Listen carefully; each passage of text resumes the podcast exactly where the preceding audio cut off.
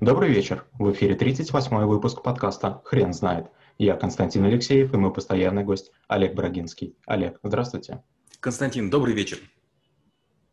Хрен знает, что такое процессная эффективность, но мы, по традиции, попробуем разобраться. Под процессной эффективностью каждый человек понимает что-то свое. Это либо оптимизация каких-то процессов, либо вообще сложное что-то и непонятное. Сотрудники, менеджмент и владельцы бизнеса точно расходятся во мнении. Олег, почему процессная эффективность – это навык? Процессная эффективность – это стремление, первое, знать все активности, которые в компании происходят, знать, кто их исполняет, с какими нормативами, какой контроль качества и к чему все это приводит. Многие компании за время жизни обрастают левыми процессами, которые не нужны. И наоборот, отличные процессы, полезные клиентам и сотрудникам, не исполняются. Процессная эффективность делает процессы перечислимыми и быстро исполнимыми. Личная эффективность подразумевает наличие отлаженных процессов. Олег, как процессная эффективность может помочь в повседневной жизни? Константин, хороший вопрос. Теоретически, наверное, может помочь. Я был директором по процессам и, конечно же, э, строю все вот эти карты технологических процессов э, запросто, с удовольствием. Я прям получаю от этого эстетическое счастье, но никогда в личной эффективности мне не приходило в голову процессировать самого себя. Какой смысл тратить на это время? Если вы примерно понимаете, как работает э, некая, некая история в вашей жизни, как вы исполняете какие-то задачи, вы просто можете оттачивать мастерство на уровне головы. Процессная эффективность в полномасштабном объеме, она интересна в том случае, если много исполнителей из разных подразделений должны взаимодействовать для достижения одного результата единого процесса. Олег, а как провести чекап эффективного процесса? Я часто говорю, у меня даже такой есть набор лайфхаков. Вот один из них очень простой. Если процессы в разные дни разными людьми исполняются существенно по-разному, значит процесса никакого нет. А, если длительность у процесса варьируется, скажем, больше, чем на 10%, значит он нестабилен. И если э, в процессе возникают заминки длиной более 5%, процессов, более 5% времени процесса, значит он точно никем не оптимизировался.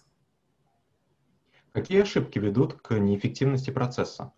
А, любая наша деятельность ведет к неэффективности. Понимаете, мы же все-таки люди. Мы же считаем, что мы венец природы, мы м, живем в удовольствии, мы водички попьем, мы яблочко скушаем, мы с кем-то поболтаем. Там телефон зазвонил, там компьютер пиликнул, там баннер выскочил. Вот мы везде потеряли по секундочке. А эти секундочки, естественно, нашему акционеру и клиентам стоят денег. Есть такое понятие «процессы плывут».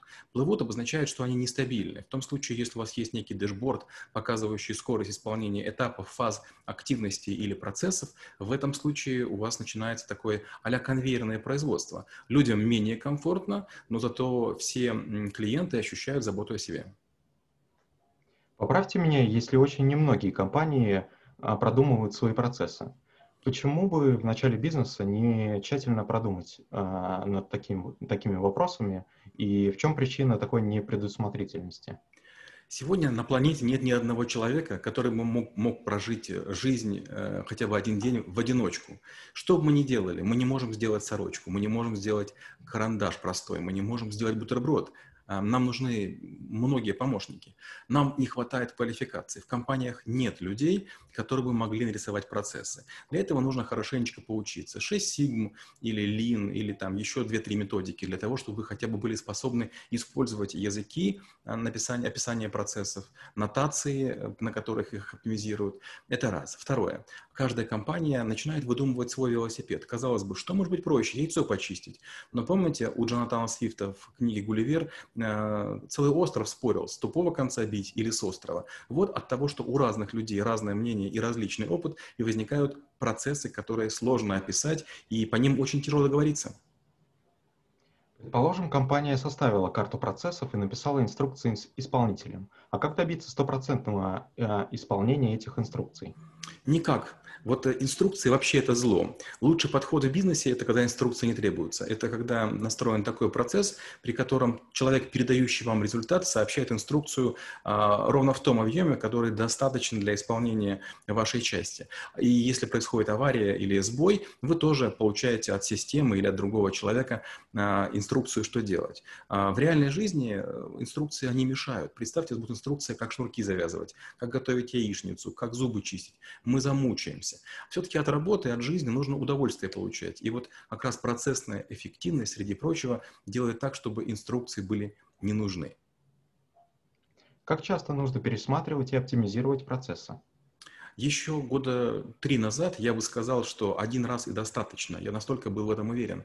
Но, к сожалению, попадая через 2-3 года в компании, где настраивал процессы, я с ужасом обнаруживаю, что от них не остается ничего. Сначала вы идеолог, вы нарисовали процесс, какой он должен быть. Вы всех обучили, вы все замерили и сдали заказчику. Потом у заказчика появляются толмачи. Это специальные люди, которые говорят, что с вами работали, все знают, все умеют, и они начинают варьировать процессы, не понимая общего замысла.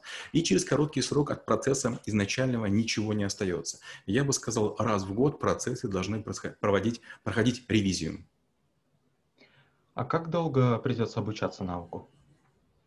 Навык не очень сложный. Да, действительно, э, есть несколько хитростей, как я уже говорил, есть там 52 инструментов, 5 нотаций, которые можно пользоваться, есть разные среды, в которых это можно делать, э, или в Visio, или в PowerPoint, или в Word, даже в Excel можно делать. Конечно, лучше в PEG или других каких-нибудь workflow системах, но тем не менее, это совершенно осваиваемая история. Мы в школе трэблшутеров преподаем ее 6 занятий по 3 часа, и этого хватает, чтобы нарисовать процесс.